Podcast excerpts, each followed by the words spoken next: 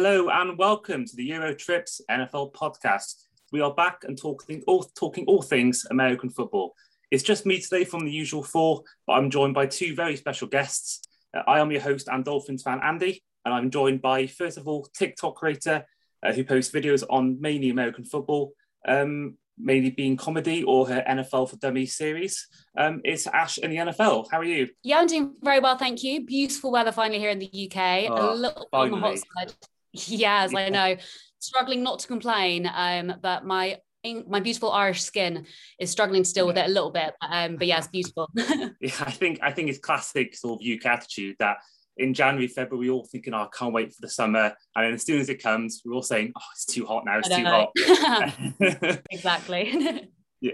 And our second guest is a well-known British presenter who's best known for his work on ESPN and the BBC, whether that being the NFL show with Nat with um, Osi and Jason, or um, his podcast, the uh, Nat Coombs Nat Coombs Show. Um, so I am joined by Nat Coombs. How are you?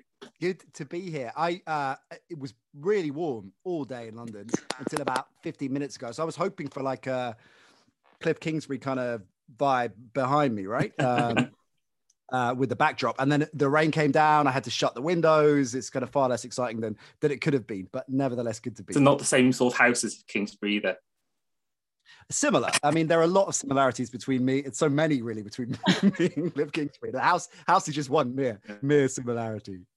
Brilliant. So, with any of our new guests that come on the show to talk NFL, I like to sort of get from everyone why they support the teams they do. So, for example, I became a Dolphins fan thanks to a family holiday slash a slight geographical mistake on Madden. Um, so I want to get both your guys' opinions on why you support the teams you do. So if anyone watches Ash's content, it's pretty clear the team she supports. Um, so why are you a Packers fan? um, oh my god, my story is just such I feel a bit of an odd one, and it doesn't involve a family holiday or a vacation or anything. Um, I think I was literally brought into the the beautiful NFL world by an old friend um, and suddenly said to myself, right, I want to invest myself, and from that, got to support a team. Um, so I went on to kind of NFL Shop Europe, had a look at all the jerseys, and thought to myself, green and gold. I like that. It's like my favorite one stood out to me. And then from that, I did my research, got kind of behind the history of the Green Bay Packers, Lambeau Field, um, and basically just fell in love. And the rest is history.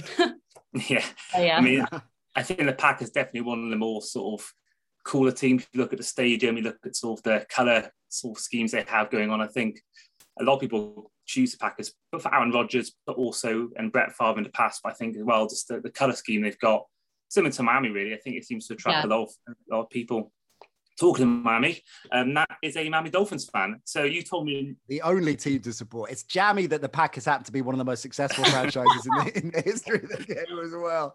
I mean, I thought I was onto a win when I picked the the the, the Dolphins. I think probably like many. Uh, first wave of, of, NFL fans in this country. I was a kid in the Marino era, right? So I turned on, and that was a good punt, I thought. And I didn't have a, we didn't do a family holiday in Miami. I didn't have a, I didn't get any of the merch brought back to me, anything like that. It was, I like the way this team plays. They're cavalier. The Marks brothers were great. Marino was a legend. Uh, and I thought this is they're exciting and cavalier, but they're probably going to win quite a lot as well. How wrong was I with that one? But uh, still, it's going stronger. Things are looking up, as they mm. say. Things are looking up. Maybe this is our year. Yeah, fingers crossed. And well, we will mention that later on in one of our questions we've got for you. Um, so our first sort of part of the show is going to be just going over some sort of recent NFL news. Um, so the first topic I wanted to go over with you guys was basically about um, Cam Newton, the Patriots quarterback. Um, he's recently come out with comments saying that this year is put up and shut up sort of thing. So he's sort of making it very clear that it's his sort of uh, maybe one his last chance to really really sort of impress and try and get, especially with Mac Jones being drafted this year. So just want to get from you guys' opinions really about do you think he's got much left in the tank? Do you think he's he's done? Do you think he's got some left, or can you see at some point this season uh, Cam Newton being dropped and um, Mac Jones taking over the starting role? You know, I hope I hope he does have something left in the tank. He's one of my favorite players to watch, and I think he gets a bad rep off the field as well. You know, I know at times he is has been challenging in uh, in in post game interviews, but I, I kind of sympathise with that. I mean, or, you know, obviously most significantly after the, the Panthers Super Bowl defeat, and uh, he took a lot of flack for that. I think I would be similarly fed up after not performing to the standard I had all season long and, and had lost the biggest game of my career, you know? So I think it's a little bit unfair. I love the fact that he is a, a flamboyant character and a colorful character off the field. I've been rewatching actually the Panthers All or Nothing hmm. with mm. one of my sons, um, who is who has got the bug and is is a big fan. So we've been watching quite a few of those, and reminded me how much I like Cam Newton as a character, mm. you know. And so I really want him to succeed. But your question was, Willie. I, I have to say it is less rather than more likely. On a positive side, if we're looking at glass half full, I think he showed a fair bit before he got COVID last season. A lot of people talking about his shoulder and his injury, and he's done. He's never going to be the same. But I think we can underestimate how different he was after he came back from COVID. A weird season anyway. He had no preseason. The Patriots had one of the weakest offenses in terms of weapons around him. And that's all changed now, right? They've gone big. They re-upped left, right, and center. And Josh McDaniels is uh, still one of the, the smartest schemers in the game. So I think the Patriots will be contenders. And therefore, I think Cam has a fighting chance of being back in the groove. Are we going to see MVP level Cam ever again? I don't know. But are we going to see Cam better year on year? I think there's a good chance. And has your son followed suit with your team, or have you, have gone for someone else? They both went. I've got two boys, and they both well. They, they haven't really nailed their colours to the mast. They kind of went Texans, um, partly because they came. Their first live game they they uh, went to see was the Texans Jags. So I'd got them a jersey. It was a special day actually because I was doing that game for the Beeb and uh, and they were in the crowd. I could see them from from the booth, so that was kind of quite special. And I got them Texans jerseys for that game. My youngest went JJ Watt.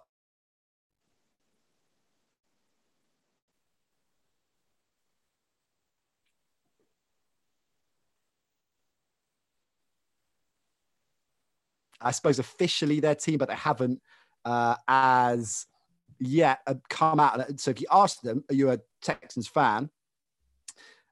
Is my connection a bit unstable? I'm kind of you were frozen then, so did you miss all of that? Yeah, I I missed that. If I'm honest. Yeah, I wasn't sure whether it was just me or whether it was everyone. I thought it was me, so I just stayed still. Yeah, a wise move. Yeah. I don't know if yeah. it was I was telling the world's most boring story, and you were just. so okay, very quick version of that story. I bought them Texans jerseys. My youngest went JJ Watt. My eldest went Deshaun Watson. So the Deshaun Watson jersey hasn't oh, seen much, no. much mileage recently, and. um uh, and we might be rethinking. I don't think. I think they they're leaning towards the Texans, terrible as they're going to be. But hey, we're West Ham fans as well, so we're kind of we're kind of used to that, right? so you're pretty much used to it then. Pretty much used to they're used to it. They're locked in. yeah. Well, good, good season last year. Good season. Yeah, so, uh, exactly. Uh, like the yeah. Dolphins. We're trending. Yeah. and Ash, what are your thoughts on Cam Newton? Do you think he's got much left in him? I I'm kind of agreeing with Nat, I think, on this one. I'm definitely leaning more towards um more towards, you know, are his best days kind of maybe behind him? I think yes. But I think, um, you know, his definite first year with the Patriots was slightly disappointing. I mean, looking at his numbers and his figures and everything, um, things just weren't, I think, in his favor. He is definitely an entertaining character. Um, you know, I do like watching him as well, kind of on the field and off the field. Um, you know, he's definitely somebody that does stand out to you. Um, but in terms of you know his performance and what's going to happen this season, um, I do believe that you know he's going to have to prove himself really kind of early on um, within the season, whether it's the first couple of games even going in, um, you know, if he doesn't perform well, and you know, in his words and stuff, you know, if if he doesn't show up and turn up and stuff, um, you know, I definitely think Mac Jones could have, you know, definitely starting potential and stuff. So, um, you know, it'll be interesting to see kind of what happens, especially with preseason literally around the corner and training camp starting and stuff as well.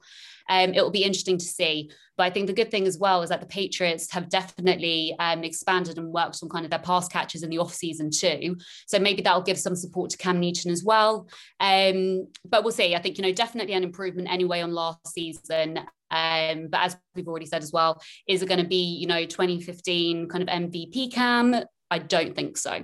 Yeah, and I think personally he's absolutely done. But I do think if he's going to have a chance this year, this year, because they really have gone out this off season and really tried to help him with weapons. So I do think that if he's going to succeed, now's his chance. But I do think that with a young quarterback breathing down his neck. I can't see him lasting the whole season personally, uh, thanks to form, but also injury. Um, yeah. You know what I love about that is that Ash and I gave really positive, diplomatic, mm, glass half full answers for Cam. You, Andy came with, I think he's absolutely done. Yeah. Mic drop. Walk out. That's all you need. And we're done. we're gone. Yeah, I think it could be opposites, really. I, I think he was done a couple of years ago, to be honest. I think he came to New England. I don't think he was really, because everyone mentioned these gym workouts, but I don't really think that's ever, you know, gone, that really makes any difference on the field, what they do off the field. So, yeah, I, I think it's sad because I do love him. I think he is one of the great characters of the league. Uh, mm. I, I, he's one of the best to watch. Um, but at the same time, I, I, I can't see, with all the injuries he's had, um, I, I just can't see him personally succeeding. But my next question is a nice segue from that previous point. Um, first of all, former 49ers and Seahawks corner Richard Sherman was arrested um, for trying to break into his, I think it was his father-in-law's apartment uh, before, I think he pleaded not guilty in the end. Uh, also, Deshaun Watson, um, his allegations continues to be there. They haven't really gone away as of yet. They're still ongoing. Um, do either of you see any way either of these players, albeit completely different age groups. Um, do you think there's a way for either of these players to be playing next season? Oh, um, in short, I think my answer, Richard Sherman, no, sadly.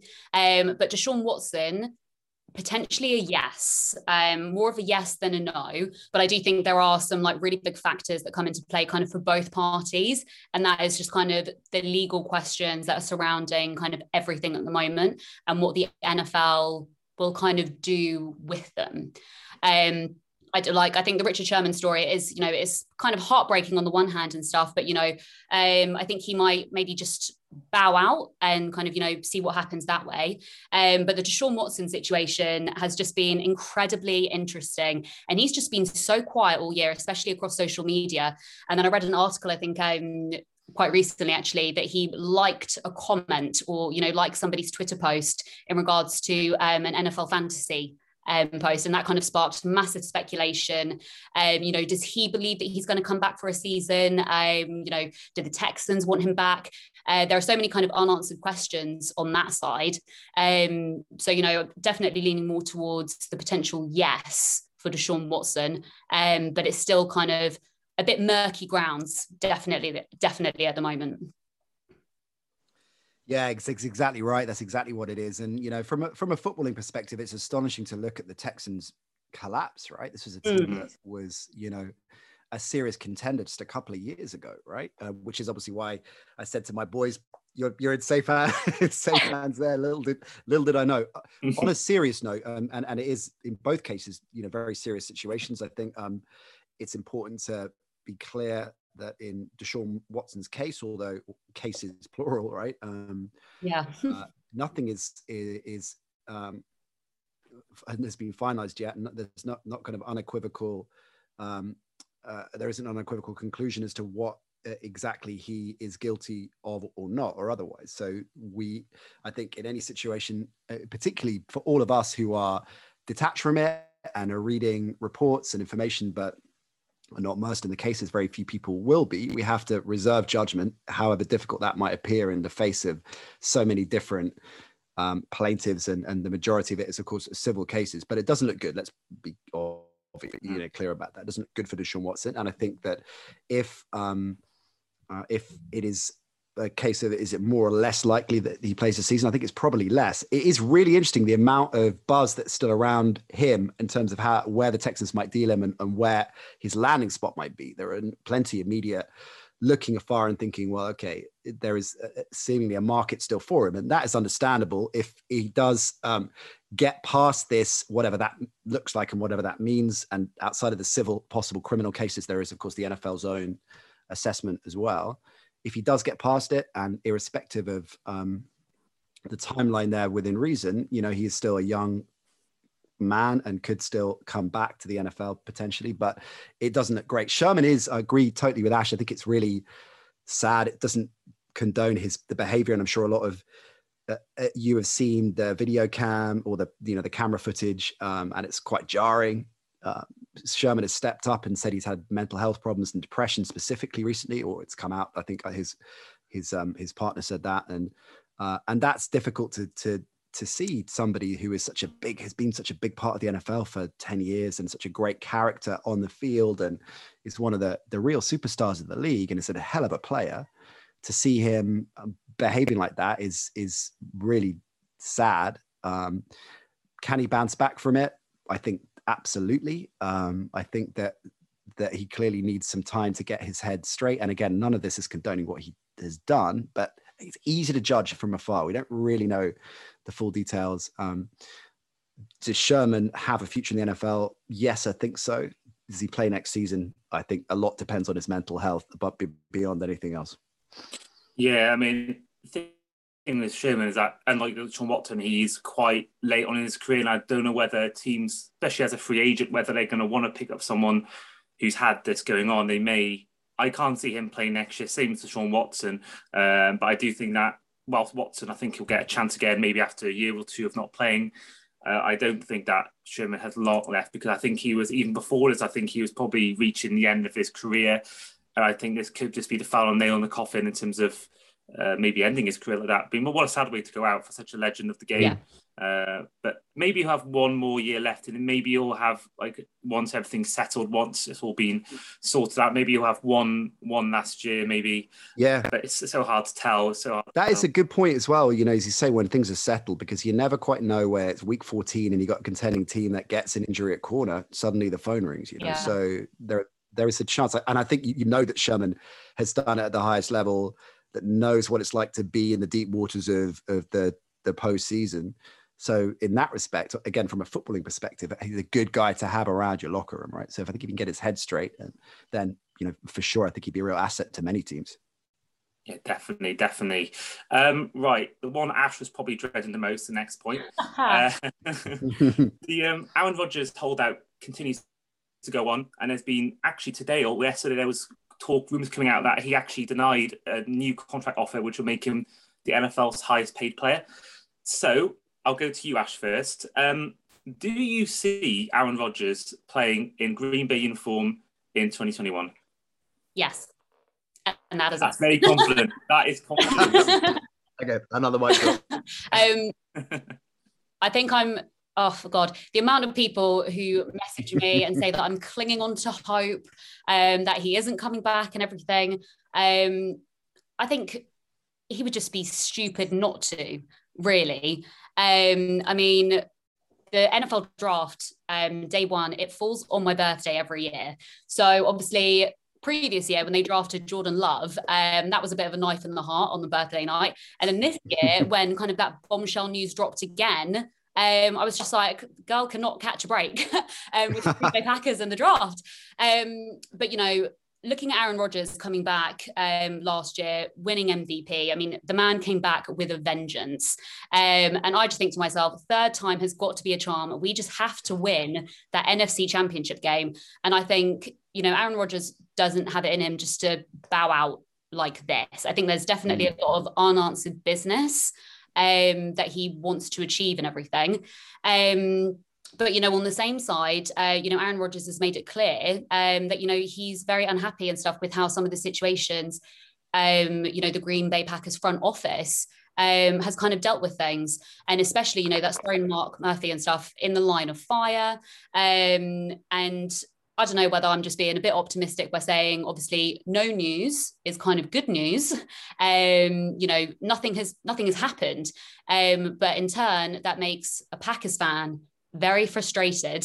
Um, I mean, training camps and stuff, they start next week, and we just have no idea really kind of what is happening. We're kind of just speculating.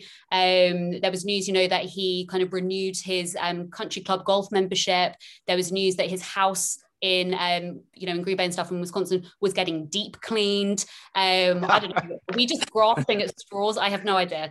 Um, I want to know why it was deep cleaned. What was going on know. in the house? They needed a it's a big off season, obviously. Exactly. They were just like, could it be an Airbnb? Could it be getting ready to be sold? And I was like, nope, he's coming back.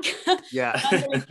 um, but yeah, oh my god, like I just don't think I'm ready to see Aaron Rodgers go. I think when I first um, started following NFL, I kind of the first American football story that I watched was the Brett Favre one, mm-hmm. and I just think, oh my god, history is definitely repeating itself in Green Bay. Um, but you know, whether it's a question of does Aaron come back? Does he play one more season with the Packers and then he gets traded? That's definitely another rumor and another conversation that I've seen kind of floating around um, kind of on fan kind of boards as well that I follow too. Um, but you know, I, I don't see the Packers trading him. I mean, they've ultimately said they don't they don't want him to go. Matt LaFleur has said, um, you know, he wants him as his QB as long as Aaron Rodgers, you know, wants to kind of stay around as well. Um, so I really hope he turns up. I'm a believer that he's going to turn up and he's going to play. Um, but you know, also a bit disappointing that he's kind of, you know, kept so quiet during the off season um, as well. But Aaron Rodgers has a plan. He always does. So I think it's just holding out for another week and just praying to the Green Bay gods that things align for us finally this season. yeah. yeah.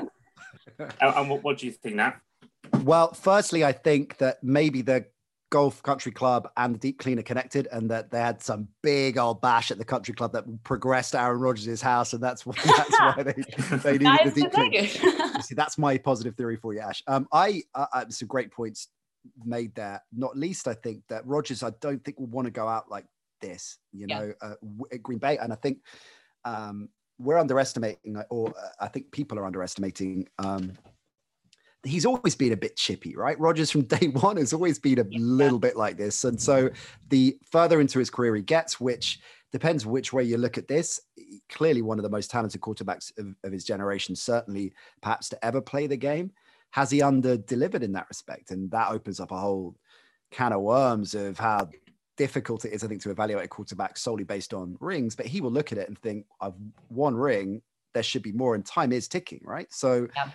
Getting angsty, of course, I would be furious if I was looking at that, particularly the receiving corps, and but collectively the offense going into last year's draft, and that draft full of brilliant receivers and they draft my successor. Of course, that's going to put your nose out of joint.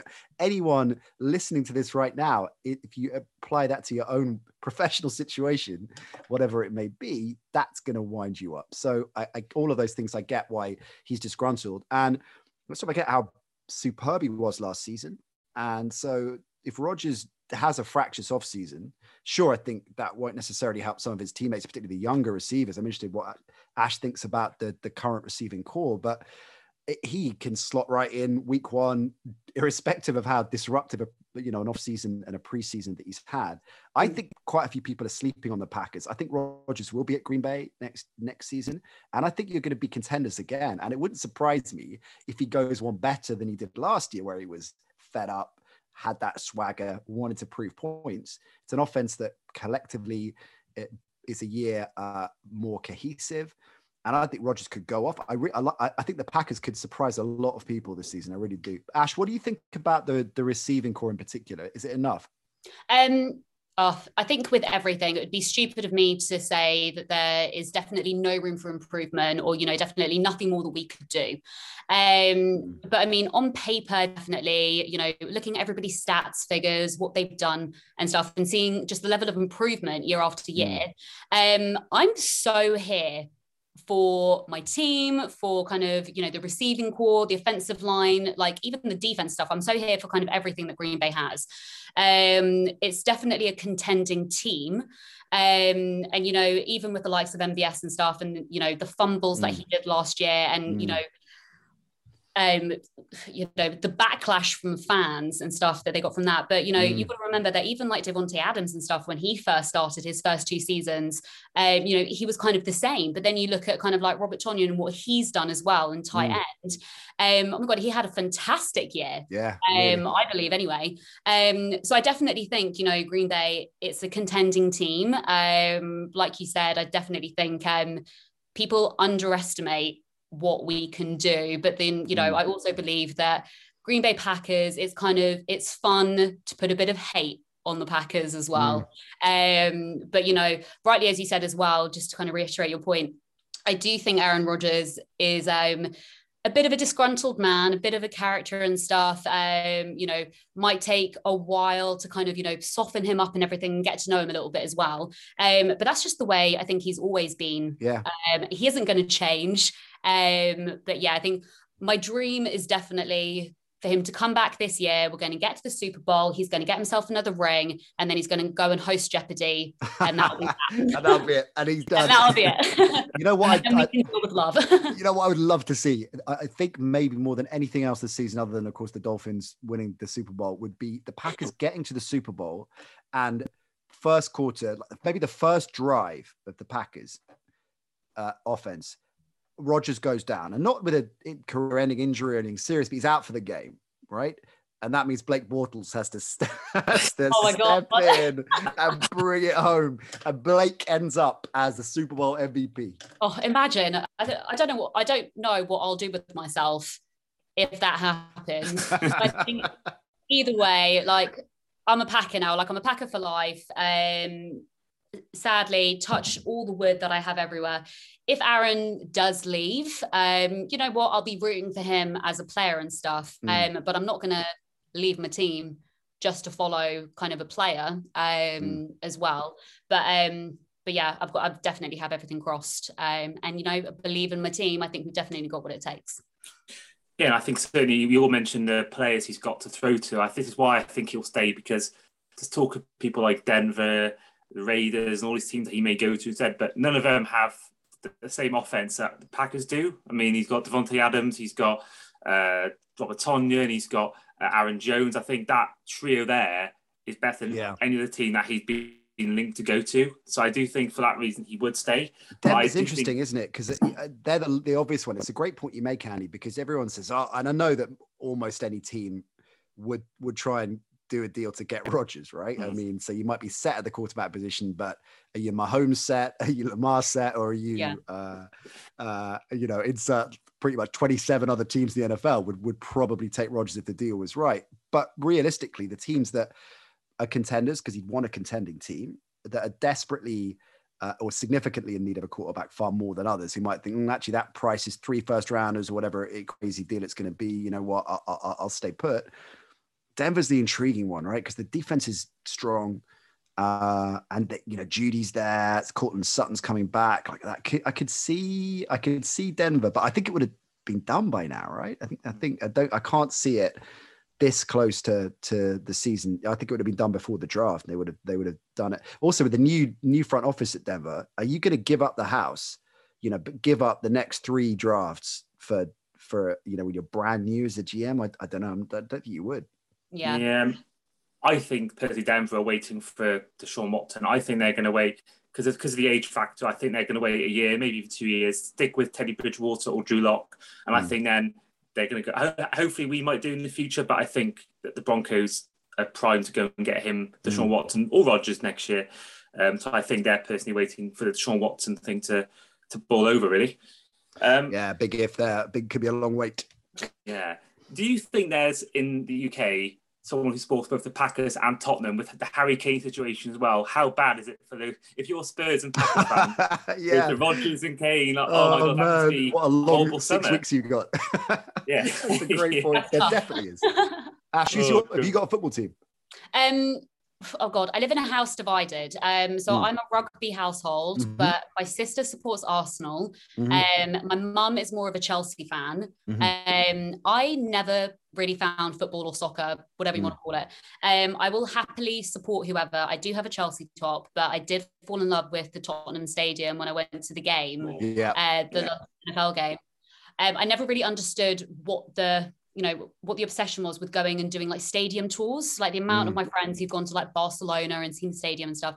And the minute I stepped up those steps and looked Mm. like took one look at the new Tottenham Stadium, I was like, yep. I get it. So I mean, that could be my team, um, but who knows? Don't do it, Ash. Don't don't do it. come to the come to the, the Olympic Stadium. That's uh, that's a proper stadium.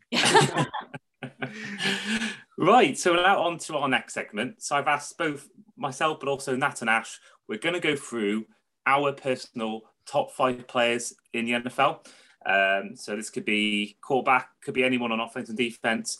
So I'm gonna um, let you guys go first. Um, I'm gonna go from five to one each. We'll go five and then four, then three, then two, then one. So um, anyone want to go first? Ash, what do you kick off? oh, okay. So we're doing so my number five kind of player, yeah.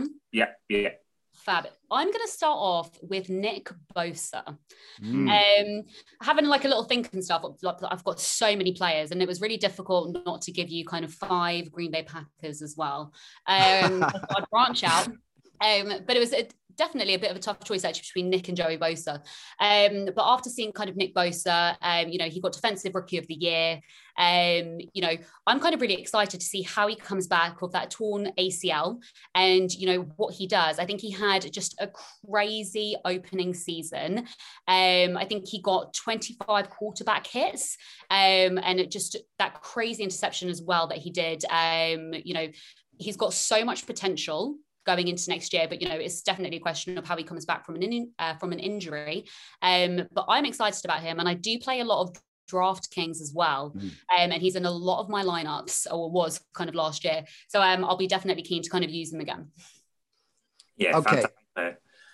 I my number five. So I, I just to throw out full disclaimer at the top. I picked my five favorite players right now. not necessarily. I think these are. I think they are amongst it's difficult to pick the five best players.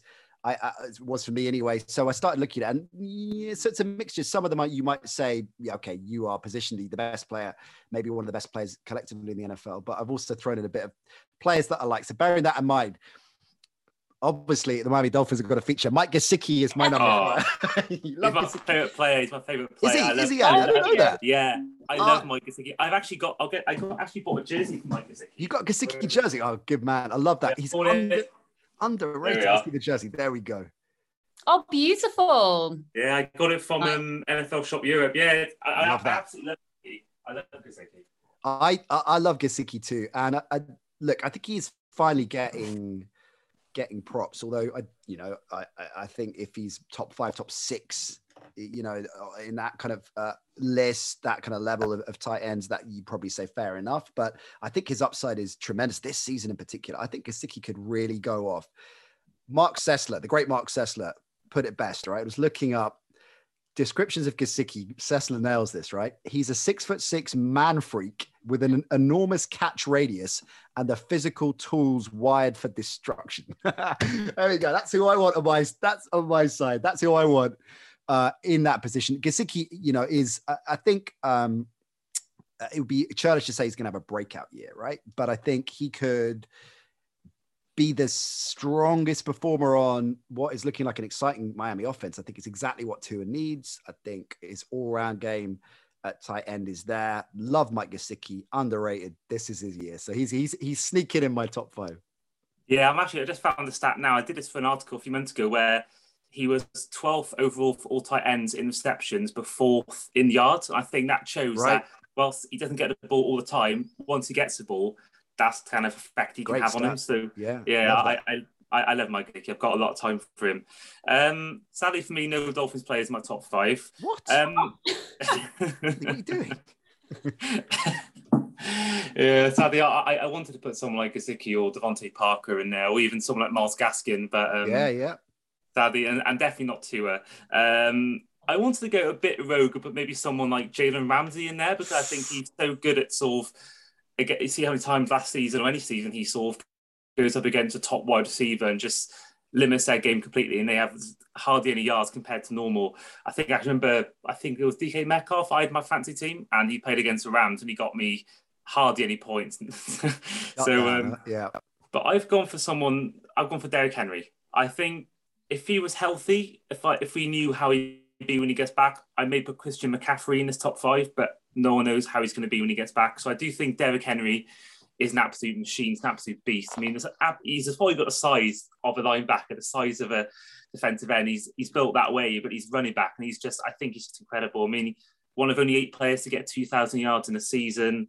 Um, when he's on top of his game, there's not many defenses that can stop him. I really do think he's he is that special. So I've gone for Henry as my fifth choice. Um, so we'll go back to Ash. Uh, who is your number four? Oh, my number four. Um, I actually really do love this quarterback, and um, I really wanted this Super Bowl matchup to happen. Um, but in my number four slot, I'm going for Josh Allen. Um, I'm really keen to see what progress he makes again next season with the Bills. Um, so I think um, I read an article, and apparently he's made like the biggest year three progress leap an NFL quarterback has ever made. Mm. Um, and the man is just exciting to watch in any game when he kind of like darts out and just takes the ball for a rushing touchdown. I get excited. He's great to watch. Um, and it's just nice to, like it is nice to see kind of the progress he has made and the confidence and stuff that he has as well now. Um so you know is his accuracy a bit of an alarming concern I don't think so. Um, but you know, he's definitely kind of snuck his way, maybe surprisingly for some people, into my number four slot. Um, but I do like the Bills. I was kind of rooting for a Bills and Green Bay Super Bowl. That was kind of my ideal situation. It would have been great. Um, but yeah, it'll be fun to see kind of what Josh Allen can do this season.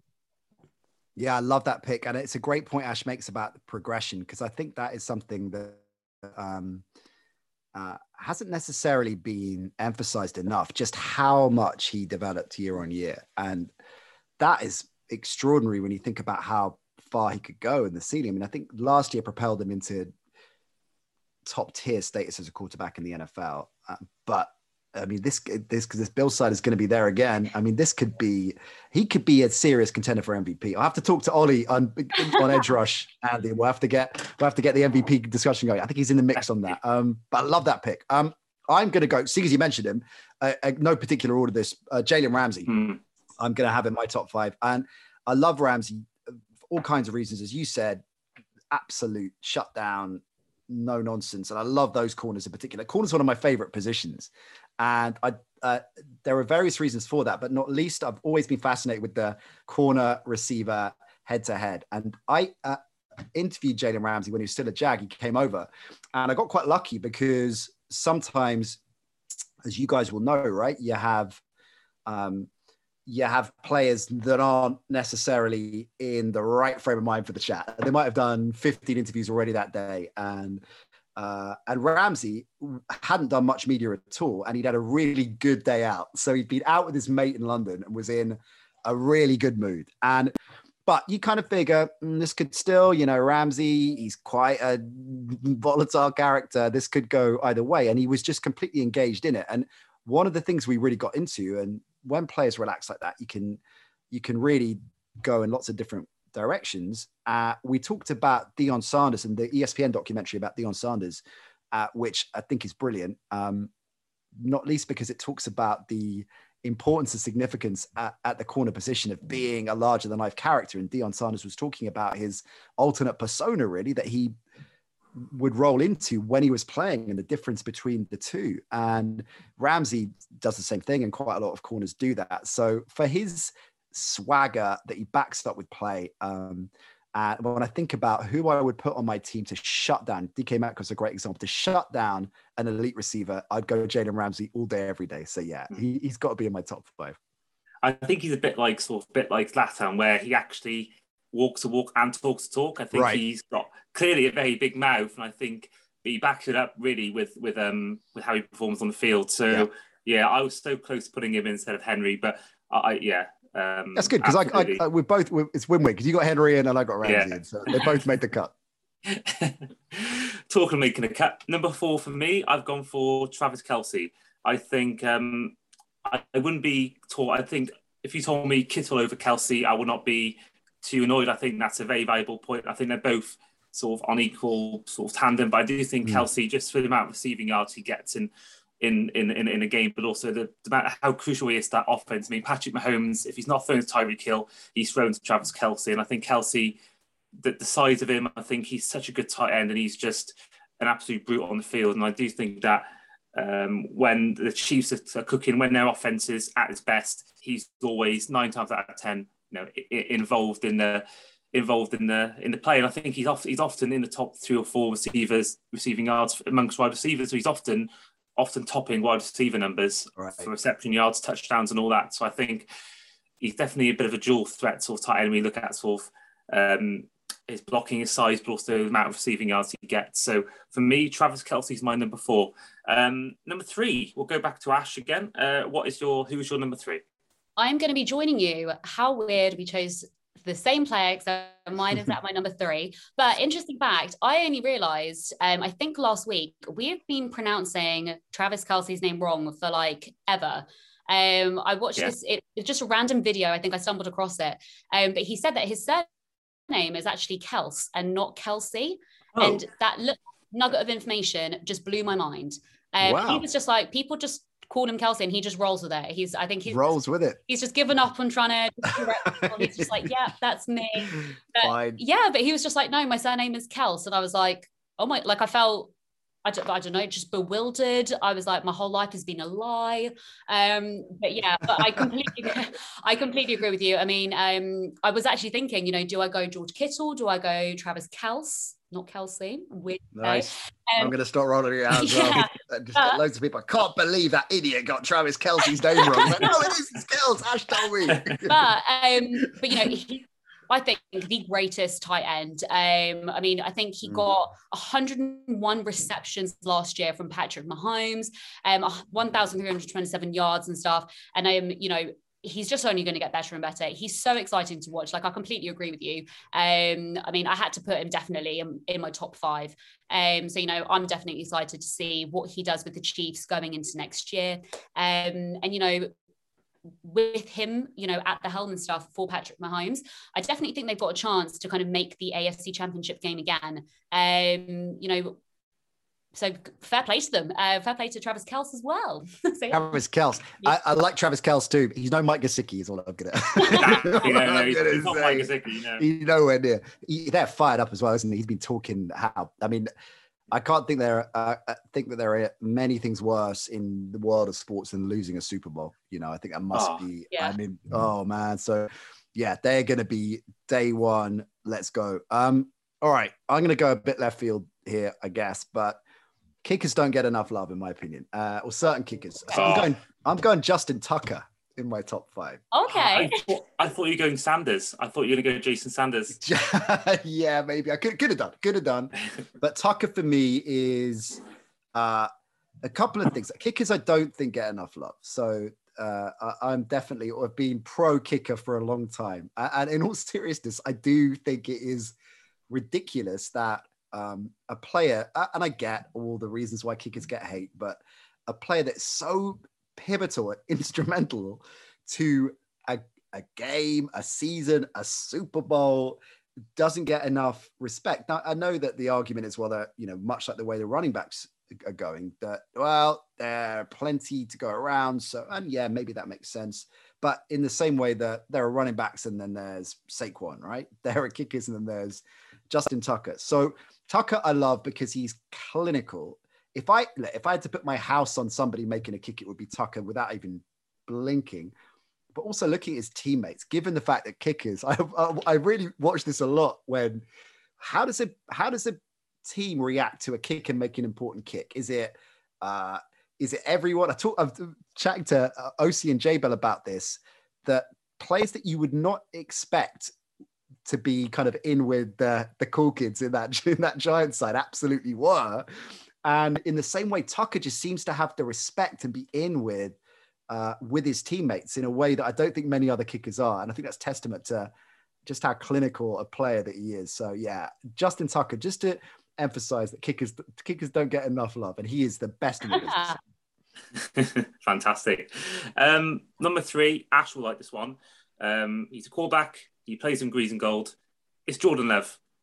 Oh, no, I'm Amazing if you had Jordan Love in your top five, that'd be amazing. some some hipster, some hipster NFL writer somewhere has got Jordan Love in his top five just for yeah. just for the eyeballs. Definitely. Yeah, I don't know whether it was your podcast or someone else, Nats, where they mentioned that he actually should have won Rookie of the Year because he he inspired Aaron Rodgers to um yeah, yeah, good yeah, as he is. Yeah. yeah. Uh, um, yeah, I've gone for Rodgers. I think that he there's not many quarterbacks I've ever seen that look as aesthetically pleasing to throw a ball than Aaron Rodgers. I think he's just I think he showed last season his MVP year that he, how good he can be even at the age he's at. And I think that's over the course of his whole career. I think it's an absolute injustice that he's only played in one Super Bowl. I think that a player like him deserves to have been in a lot more Super Bowls than than same as Dan Marino. The amount of times years he played well, and I think that Aaron Rodgers mm. really deserves to have won at least three or four rings, maybe as talented as he is. So I think in terms of you know his the way he throws the ball, um, sort of the numbers he gets every year, and I think that um, whilst it's hard to know whether he will be playing next year, uh, I just think you can't look past Aaron Rodgers. I think he's one of the most talented players I've seen throw a ball, and I think he's just he's just a real sort of in terms of the Green Bay sort of environment. He is he is the man. He is the guy that everyone looks to, and he is sort of the he's probably held up in so much so much high esteem, same as like Brett Favre and maybe even Giannis now in terms of the Milwaukee in general. So mm. yeah, Aaron Rodgers for me is number three, um, exceptional quarterback. So now on to the final two. We On to crunch time in this in this list top five. So we'll go to Ash again for her number two. So my kind of number two and number one slot, um, there's really kind of no difference between them. Um, mm. But of course, um, I am wearing his his jersey. It is my man, Aaron Rodgers.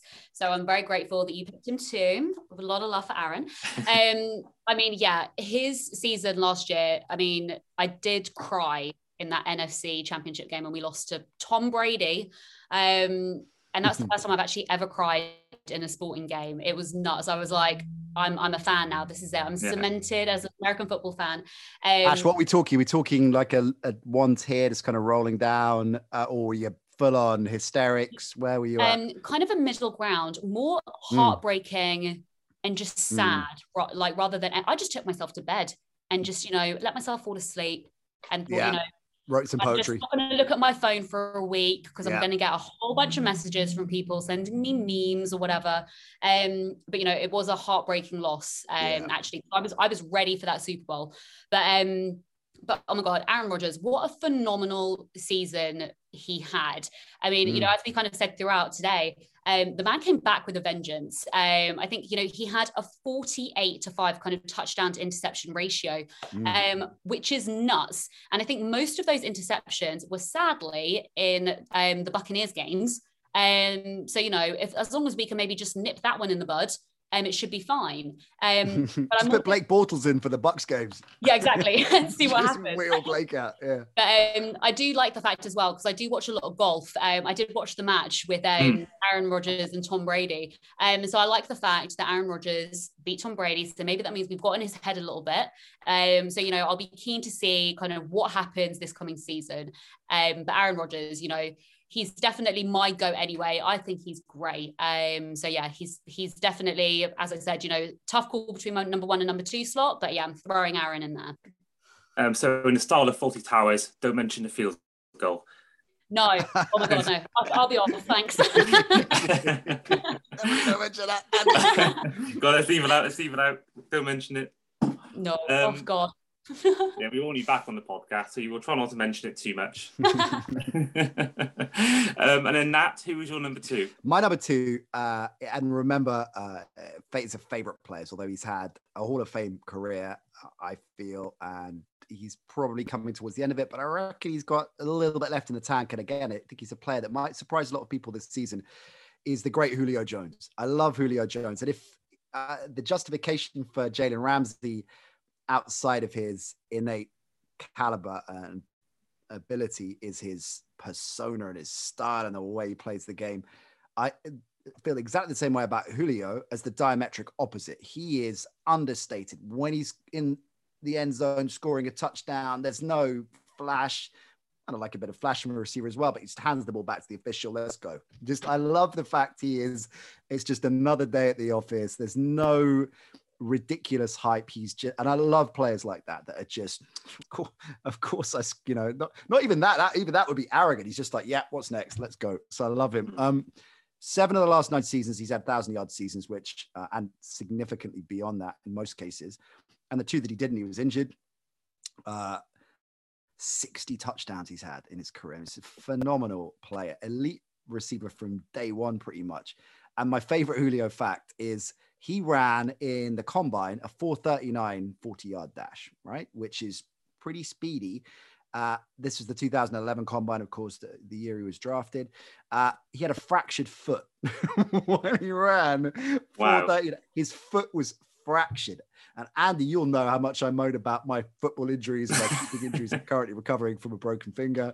And uh, I mean, he ran a 439 with a fractured foot. The man is a heavyweight. So yeah, Julio, and he will he will be, I think, a big big player this year. Snag snag him in your fantasy lineups. I'm like Julio this year. Mm. Upside is big, I think. Definitely, definitely, and with Derrick Henry as well. What an offense that will be with AJ what Brown as well. Yeah, yeah. Tannehill, another mm. underrated player, former Philly yeah. Yeah, yeah, yeah. yeah. Liking that. Big on the big on the Titans this yeah. year. And Tannehill's doing well better since leaving Miami. So cheers, Adam yeah, Gase. Yeah. Yeah, yeah, that happened. It's, it's the same. It, exactly right. Like almost. Okay, I know it's a little bit different for us now, but almost every player seems to get stronger. And in this West Ham factor, again, different maybe in the last twelve months, but the amount of players that when they get to West Ham, just completely transform the wrong way, you know, and, and vice versa. That it seems to be the same thing historically with Miami and and and, uh, and West Ham. Although that is changing now, right? So Lingard coming yeah. and suddenly lights out. So maybe it's all it's all changing. But Tannehill, my God, yeah, he's a totally different player. Yeah, and in, in Flo we trust. I mean, what a coach we have there. Mm. Um, yeah. My number two, again, similar to Ash, I was sort of torn between two players, and I think both these players would be adequate number ones.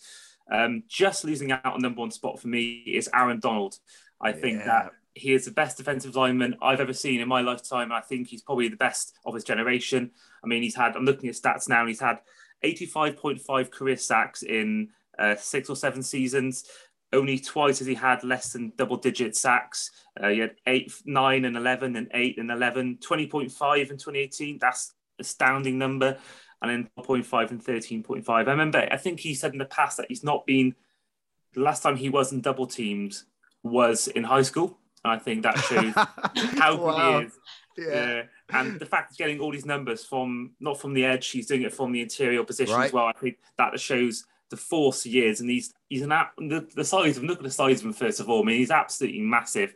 He's an absolute monster. And I do think mm. that um, he will go down, I think, as one of the best ever. I, I think doubt. he's definitely no going doubt. to Hall of Fame. Uh, I think he definitely needs a ring at some point. He, he's he's been too good. I mean, he came close a couple of years ago in the Super Bowl 53, but I do think that there's a few players like it, and I think he's one of them that they mm. cannot end their career with no rings. Julio Jones is one of them as well. Actually, mm. they just can't end their careers without a ring. They have mm. to. JJ Watt as well, for that matter. And I do think that, yeah, he is just missing out to a certain quarterback in Missouri um, for me. But um, we're going to go to your number ones on this one. Um, Ash is number one Desmond King. Is it Adams? It is Davante Adams. Yes. Oh my God. I personally believe, and I think there was a poll as well. It came out. He's the best wide receiver currently in the NFL. Um, people, there's obviously going to be people who disagree with me. There are people who are going to want to argue with me about this. Um, but Davante Adams oh my god nobody could touch him last year like it was just great to see um oh my god the game that we had against the chargers and um, the rams and everything just great um mm. absolutely phenomenal play um and I think he put up accumulated, I think it's something like 115 receptions and like over 1,300 yards and 18 touchdown catches. Um, I mean, when I see him open on the field and Aaron Rodgers is at the helm for quarterback, I know that that's just a duo, like it's a match made in heaven. Um, the, like Davante Adams, he's going to catch a ball that is thrown at him. Um, and you know he's just great to see. And again, I think as I mentioned earlier and stuff, he was a player that came in and had a rough kind of first couple of seasons. Right. Uh, you know, he wasn't great straight off the bat. Um, so you know, somebody like him who can progress to kind of the stature that he's currently at at the moment, he has definitely not reached his peak. Um, you know, there's definitely a ton more he can do. Um, and I think, you know, he's he's ready, I think, to blow that out of the park and stuff this year with the Packers. Um, so, you know, I'm so excited as well to see what he can do. Um, and I think, you know, tough call between him and Aaron, um, you know, from a number one and number two spot. Um, but I'm definitely very happy to have him, you know, him at the top. Yeah. Stuff. Um, and then Nat, who is your number one player in the NFL? Easily, I can't argue with that. It's a, that's a great assessment. And I think um, I think he's one of those players that if you take him out of that situation, which is a, obviously a very good offense and an incredible quarterback, and put him in, put him in Detroit, and hey, Jared Goff respect Jared Goff. He could be another comeback player. You put him in. You could put him in Houston. Whoever the hell's going to be throwing the ball to him in Houston, and he'd still put uh, you know put up a thousand yards. And you know he's one of those players that can do it anywhere, right? So I, I think it's it's like a lot of these Alabama players that come through the draft, and you look at the draft, Nick, saying, well you know, I mean, they have been playing Nick Saban in Alabama. I mean, well, yeah, that doesn't it doesn't mean they're weaker players. Like what they, you know, what are you expected to do? And of course, yeah, he's got Aaron Rodgers, sure, but he's still amazing. So yeah, I'm with you 100 percent on that. Ash. Great shout. Um, mine was Aaron Donald. Uh, so uh, I'll keep it simple. Just a couple of great Aaron Donald stats because you're right, you nailed it, Andy. So I can't I can't top what you said but I'll throw in a, a, couple of stats that I loved about Donald, courtesy of PFF actually. Um, who always wheel out some good uh, some good deep dives. Uh, Donald had a better pass rush win rate last season against double teams than Shaq Barrett did when one on one. Wow. What? Wow. Uh, and this when Donald is left one on one, his win rate is thirty five point two percent. Which is more than six percentage points better than the next best. wow. wow. Six percentage points. We're talking about 35. Right. um, incredible. He is uh, he is so good. And, and you nailed it, Andy. The fact he's doing this from the interior, my God. I remember very briefly um, when the Rams came over and we were doing the game for the Beeb, and Osi got some one on one time with him. And, you know, this is as, you know, I contractually have to always uh, introduce him as the two time Super Bowl winner, Osi Umenyiora, who was one of the great players uh, uh, to play the game and, uh, uh, and, certainly one of the great defensive players to play the game was talking with hush reverence about Donald. And this is Osi who'd worked, you know, with Strahan and Tuck and Antonio Pierce and those those great players in in New York. And he was next level. He's next level. He's next level. So when you're getting praise like that, you listen. Yeah, he's a heavyweight. Yeah, absolutely. Um, my number one is someone I did allude to before, Patrick Mahomes. I do think that I don't think anyone's had a better start to their career than than Mahomes. Maybe Brady in terms of callbacks. I mean, in terms of but the stats he's put up as well as the, mm. the two Super Bowl appearances in a row, three consecutive AFC Championship games, and I think that there is sort of a lot. He sort of started off this whole thing now where a lot of teams are getting rookie quarterbacks. They're all saying that they should now rest him for a year because of what Mahomes did, and they're saying that obviously that doesn't always work out. But I do think that he sort of started off this trend now of teams, you know, wanting to rest their quarterbacks rather than putting them in straight away, with a few exceptions to maybe Burrow and yeah, going back to that, right? I mean, that's what Rodgers did with Favre, right? And yeah. yeah. it's a great point that it just mm. doesn't happen enough. And no. what a perfect situation for him because he did that with Alex Smith as yeah. well. what, a, what like the consummate pro, right? So yeah. And if you look at obviously, if you look back on YouTube, they got all sort of the draft stuff from that year, and there's a lot of videos on like things like undisputed, the who where people are saying that they don't think he's a good enough pick. They thought that oh they should stick with Alex Smith. Why are they getting another quarterback? Obviously, we all seen how he's progressed yeah. since, and I do think that so some of the things you see even in trading for game where he's sort of throwing throwing balls about 990 yards and stuff like that. And um, just the, the, way I think he's definitely of that Brett Favre sort of mold where he's so enjoyable to watch. I mean, the, the arm he's got on him is one of the best I've ever seen. I mean, yeah, I mean, I think the Super Bowl this year was the first time in his whole career in the NFL that he lost the game by, by double digits. I think he mm-hmm. lost all his games by like eight points or less um, in all the games he's played so far. So I do think that what he's got with Tyreek Hill is probably going to be similar. Looking back at it, as maybe Montana and Rice. Uh, that sort of partnership they got together is, is electric, um, and I think that he certainly is for me the best player in the league. And I think Donald, yeah, he's on similar level, but I, I just think Mahomes is just he's just extra special. He's just he's just blockbuster, isn't he? He's just yeah, can't say anything more. I think I've said enough about him. I think that's all I need to say about Patrick Mahomes. He's just just exceptional. Now they're blockbuster. That is exactly yeah. what he is. He's blockbuster. I love that. I love that. And then, do you have time for some questions, Nat? Have you got time for some questions? Let's do it. Yeah, yeah, yeah. yeah. Let's so, uh, let's do it. I've got a few. Um, I've had a few sort of sent into our DMs. Um, so the first one comes from Ollie Connolly. Ah, here we go. He's going to put me on the spot, probably. He's given me two. Who's your One favorite them... guest on your ESPN show? Is that is, that is question? well, sadly, I've not asked Marek Larwood yet. So, yeah. um... Thank God. Yeah, yeah, yeah. yeah. Um, so the first question he's given me mm. is: besides London, what is the one place you'd love to see an NFL team relocate to? Wow, what a great question. Um, my God, I've got to be very careful here because I do, and we talked. I think we talked about this on. I talked about it on a pod maybe recently, or anyway, talked about this on a show recently. Uh, that it's massively frustrating, I think, for a lot of British NFL fans that everything is always in London, and we'll talk about the rationale of why that is.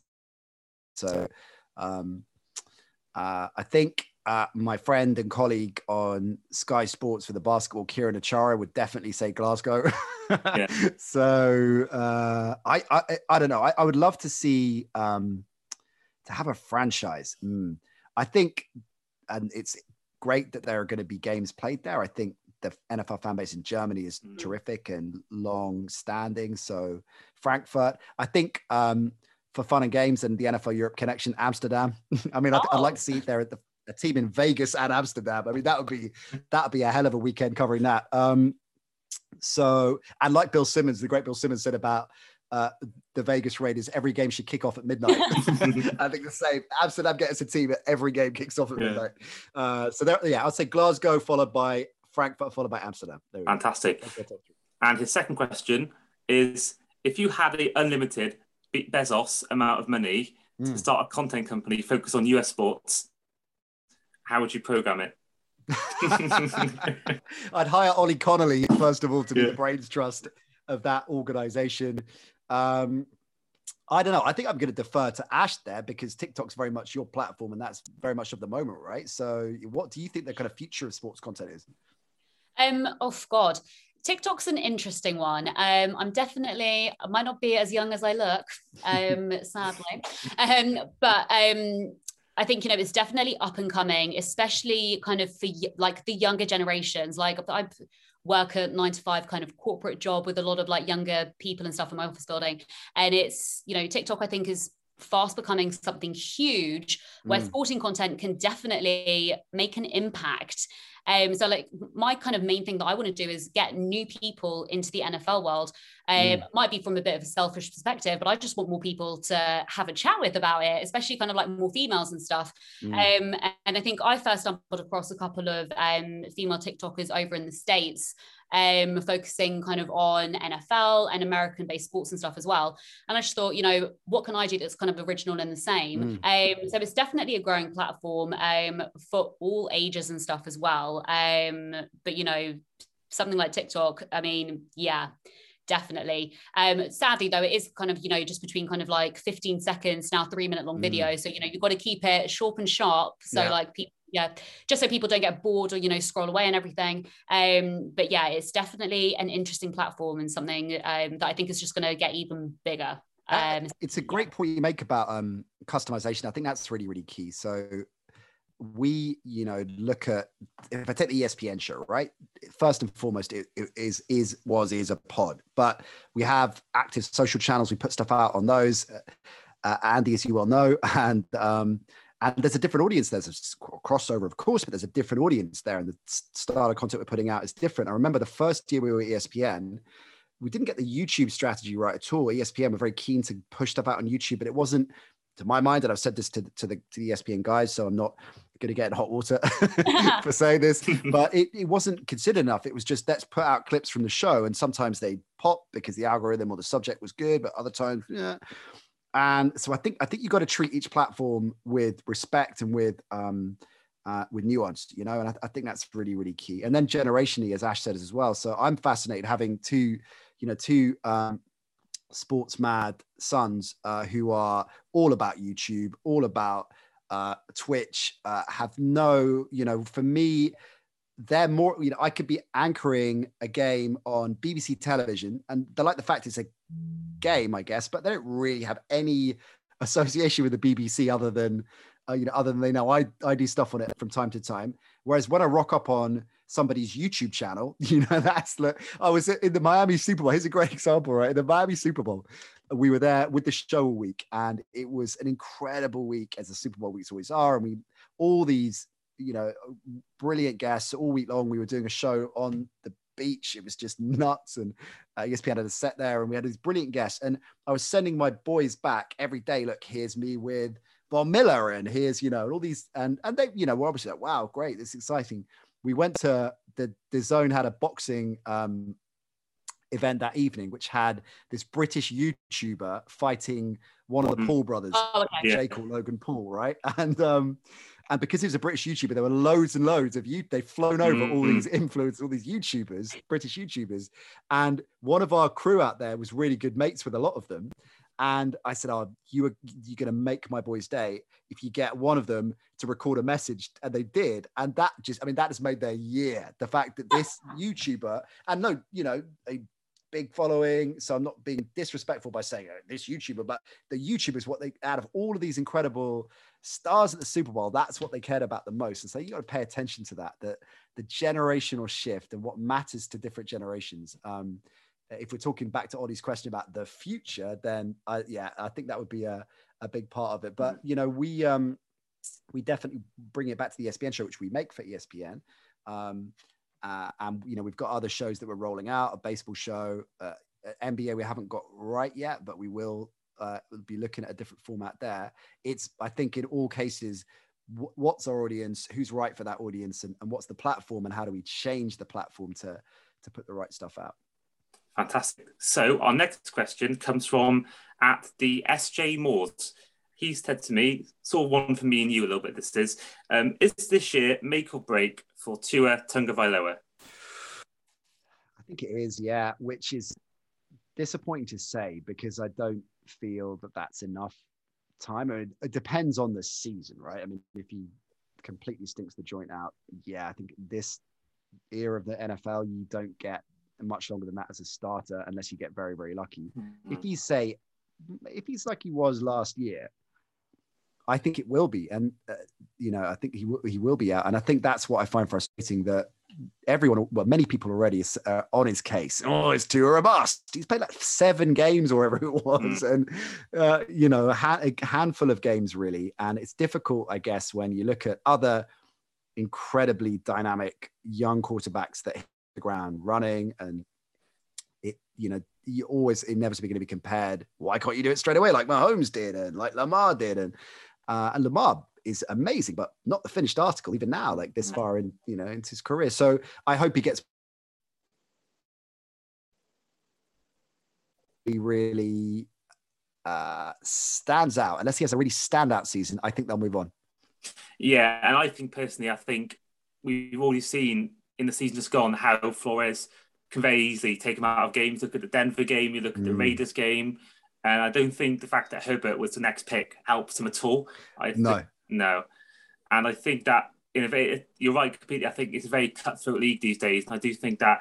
Um, I remember when the Cardinals drafted Murray, and they were saying Josh Rosen he deserves a chance and all that. Do you think they regret that now? Probably not. I think they're pretty, right. pretty happy with that. Um, so I do think that again. I do think go back to Deshaun Watson. I think if he's if he's available next season, I think that may, they may go out and get him. Hopefully, maybe even Rodgers. You never know. But I do think that um, I think personally, Tua for me, I do get that. Yeah, he had that hip injury, and I think it takes a long time mm. to fully recover. But for me, he didn't look. He looked too scared to throw a deep ball. He sort of, mm. um, he looked almost like a rabbit in headlights at times. I think he looked um, scared a little bit at times. I think that it's quite hard to go from that sort of offensive Nick Saban to then go to a team who's mm. maybe not at the best in the league, where he's got probably so used to in his career, in his young career, um, sort of having these having these weapons around him. But I do think that what mm. we done, Miami done, like Chris Grier and Stephen Ross have done, similar with the Patriots and Cam Newton, is that they've given him all the weapons he needs now. Right. So this uses so if he's got also Jaylen Waddle, DeVante Parker, he's got Mike Gesicki, the great Mike Gesicki. That's all he needs, uh, right? That's yeah, all he needs. exactly. And he got obviously got Myles Gaskin and Sal Salvon Ahmed in the backfield as well. Um, I do think that we've given him all we can now.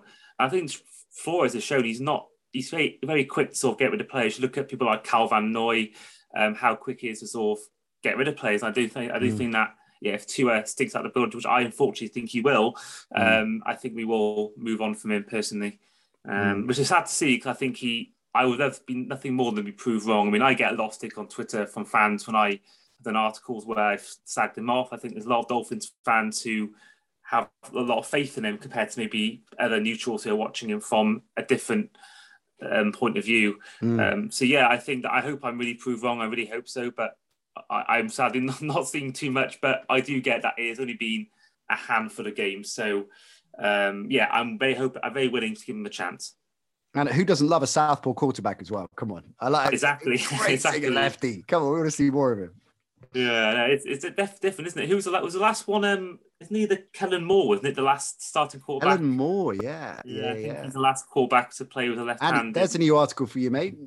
Best left-handed quarterbacks in the history of the NFL. Good idea. Yeah. Call if you call Carson, he'll give you loads from the fifties that we've that real deep dive stuff there. I have to give him a message on Twitter or something. Um, time for more questions. Let's do it. Right, and pick the next one out. Oh, here's one from Fred from the Third and Goal podcast. He's been mm. on a podcast before. He's asked me out of the top five quarterbacks picked in this year's draft, mm. who's going to win the most Super Bowls come the end of their career? Oh, Fred, I love that question. Uh, um, I'll ask you, Ash, as well on that one. Afterwards. Ash, why do you take that one? Oh, I, I, oh my god, I have a really controversial opinion, um, and I kind of take it in all aspects that I have with my life. Um, but I oh god. Trevor lawrence i think is going to do great. I think he's going to have a phenomenal career. Um i don't believe he's going to be the best quarterback kind of out of this year's draft picks mm. um in the long run. Um i've i just have a gut feeling um whether it's just you know i kind of like to stray away from the crowd and choose somebody else um that could possibly also be a thing. Um but I mean, not need to say, like, I'm really excited to kind of see him play. Um, fingers crossed these London games do happen. Um, because you know, I'm just very excited for that. Um, oh God, I, that's a tough question. Um, to be honest with you, um, I don't know.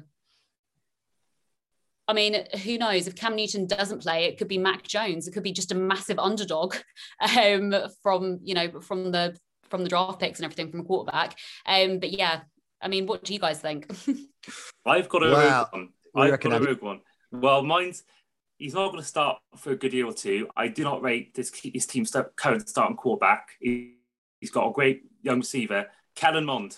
I'm gonna, I'm gonna put out there. Wow! What put put the? I want to hear the case for Kellen Mond. Well, I think that he's got obviously Adam Thielen, he's got Justin Jefferson, Dalvin Cook. And I think that for me, the only thing, obviously, I think they need to prove on their defense as well. But I think if they get that right, the only thing they're missing is a good quarterback. Mm. Uh, I'm not on the Kirk Cousins fan club whatsoever. So I just think he's going to maybe similar to Patrick Mahomes in sort of the thing where, right. you know, he's not, there's obviously a big experience figure there, but, you know, they, they go with a youngster, you know, they, they, they give him a go. And I, th- I think Adam Mond can do something. I, I'm very full expecting myself to be proved wrong.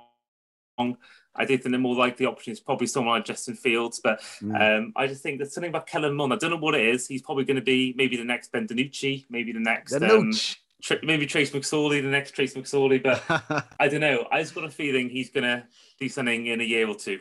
And what do you think mm. now? Oh God, if only I knew. I mean, I'm intrigued by uh, I'm intrigued by Zach Wilson because I think he went for a number two overall pick, kind of under the radar with obviously um, Lawrence ahead of him, and then all the shenanigans with with the 49ers and Trey Lance, right? So it, uh, he's going into a situation where there's not a huge amount of pressure on him early on, you know. Um, and I, I sure you can apply that to, to, to most quarterbacks, but but some more than others, right? I don't. I, and it seems interesting what the Jets are up to. I mean, uh, pains me to say it uh, as a Fin, but they seem to be on the right track. I really like what they've done, Salah, and I like. Uh, we had um we're chatting again. This is my memory's like a sieve, whether it was on the ESPN show or another show, but chatting um, with a New York beat writer quite recently about the Jets, and yeah, things are looking quite reasonably promising there. Um, so he intrigues me. I I, I don't know. I, it, if you look at someone like Lawrence and compare him to uh, Andrew Luck, which a lot of people have in in many respects, and uh, Luck was brilliant and maybe the most talented of his generation, but the question was how many Super Bowls. So much of that obviously is going to be situations. So Mac Jones, I like as a, as an interesting idea because if you think the Patriots are going to recycle, you know, Dynasty Mark II, whatever that quite looks like, then yeah, he's landed in a good spot. And that, you know, think think about Dak Prescott, right? And you know, and and players like and Russell Wilson as well. They landed in uh, as lower round picks, they landed in the right place at the right time. And you make a great point on Josh Rosen. He's done now. I mean, he might get some crazy second chapter, second win somewhere down the line, but he's basically a career backup now, and he might even bounce out of the league.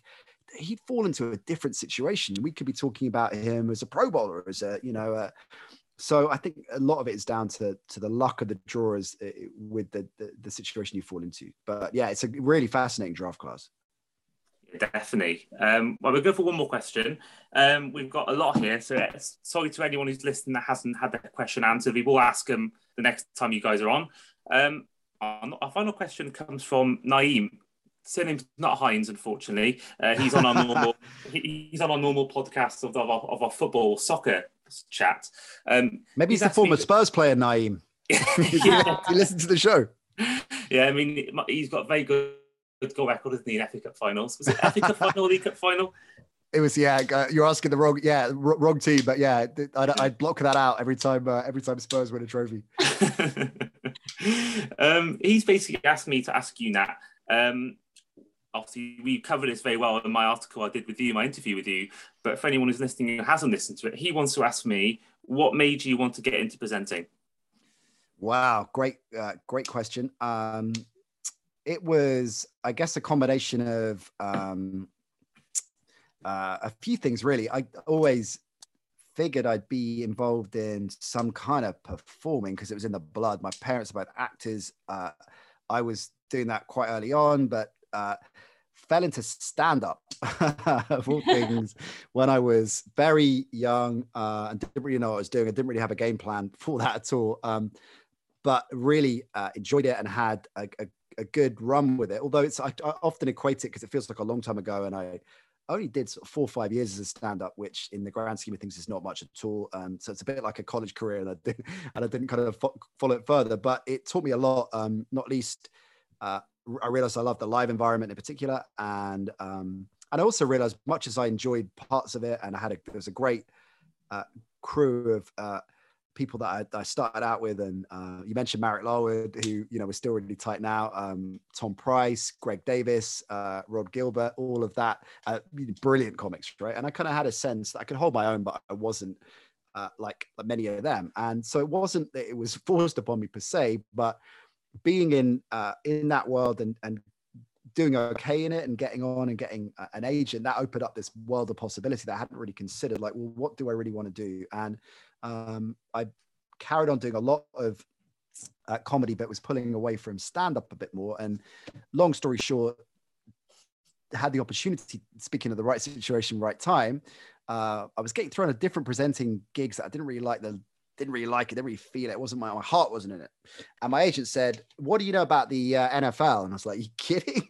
what? Where, like, what do you mean? What's what could I do? Where do I sign?" And Colin Murray, who was doing it uh, prior to me on Channel Five, was leaving, and so the gig came up, and I screen tested for it, and uh, and did it. Uh, I got it, and the first 30 seconds of that first show, I knew straight away this is this is this is what I want to do. Like I had fun, love stand up. I'd enjoyed the acting I'd done, but it was this is what I want to do. And so I was learning on the job for the first year and probably terrible. Um, but I loved it and um, uh, and haven't looked back with it really. So yeah, I kind of stumbled into it in a way, and it was an unconventional journey there. But the moment I started uh, rolling with it, it was yeah, I'm, I'm home. Yeah, and if you want a good laugh if you're listening to this, be sure to check out um, type in on YouTube Philip Senderos, Joey Barton, and you'll get a good clip involving Napkins. oh yeah, that's funny. That uh, uh, someone was telling me uh, actually a, a, a, a mate of mine who's at ESPN was working with Kelly Cates yeah. the other day, and because Kelly was doing the um, yeah. Euros for ESPN in the US, right? And uh, and they've been reminiscing about that. Yeah, that was a show I did with her back in the day, yeah. and that was a yeah, it's a classic a clip. Yeah, yeah. Uh, loved it. Good size, but you know, I've been, you know, really lucky with um, with the different things I've been able to do, and um, and people that I work with, them, you know, both sides of the camera or the mic, and uh, you know, I never uh, underestimate that how much of a privilege it is to, to do that and to to talk about things that I love uh, for a living. Right, that's a that's a, a blessing for sure. So yeah, I, I had to put up with lots and lots of painful deaths in rooms above pubs in front of 14 people to get here. but it was it was worth it in the end. Definitely, it all worked out in the end. Um, so yeah, that concludes our podcast uh, for this week. We will hope to have both of you back on again at some point. Thank you so much for your time, both of you. It's been a real pleasure. Pleasure. Um, and yeah, um, Ash, thank good you to see again. you. Nice to yeah, nice to meet you guys. Yeah. Um, it's been beautiful. I feel Yeah. as if we've known each other years. Exactly. It's Yeah. a good thing. It's a good thing. Yeah, definitely. I think me and Ash will be trying to arrange something for a while now, won't we? So um, yeah, yeah. it's it's nice to um, finally get this get, get this going. So yeah, um, I want to thank you, Nat. I want to thank you, Ash, for being part of the podcast. Uh, we will we will be back in a few days for our weekly football podcast. Um, so check that out as well. But we will be back soon for another NFL special. So yeah, I've been Andy. This has been Nat, and that's been Ash. Take care. Good to see you. Bye.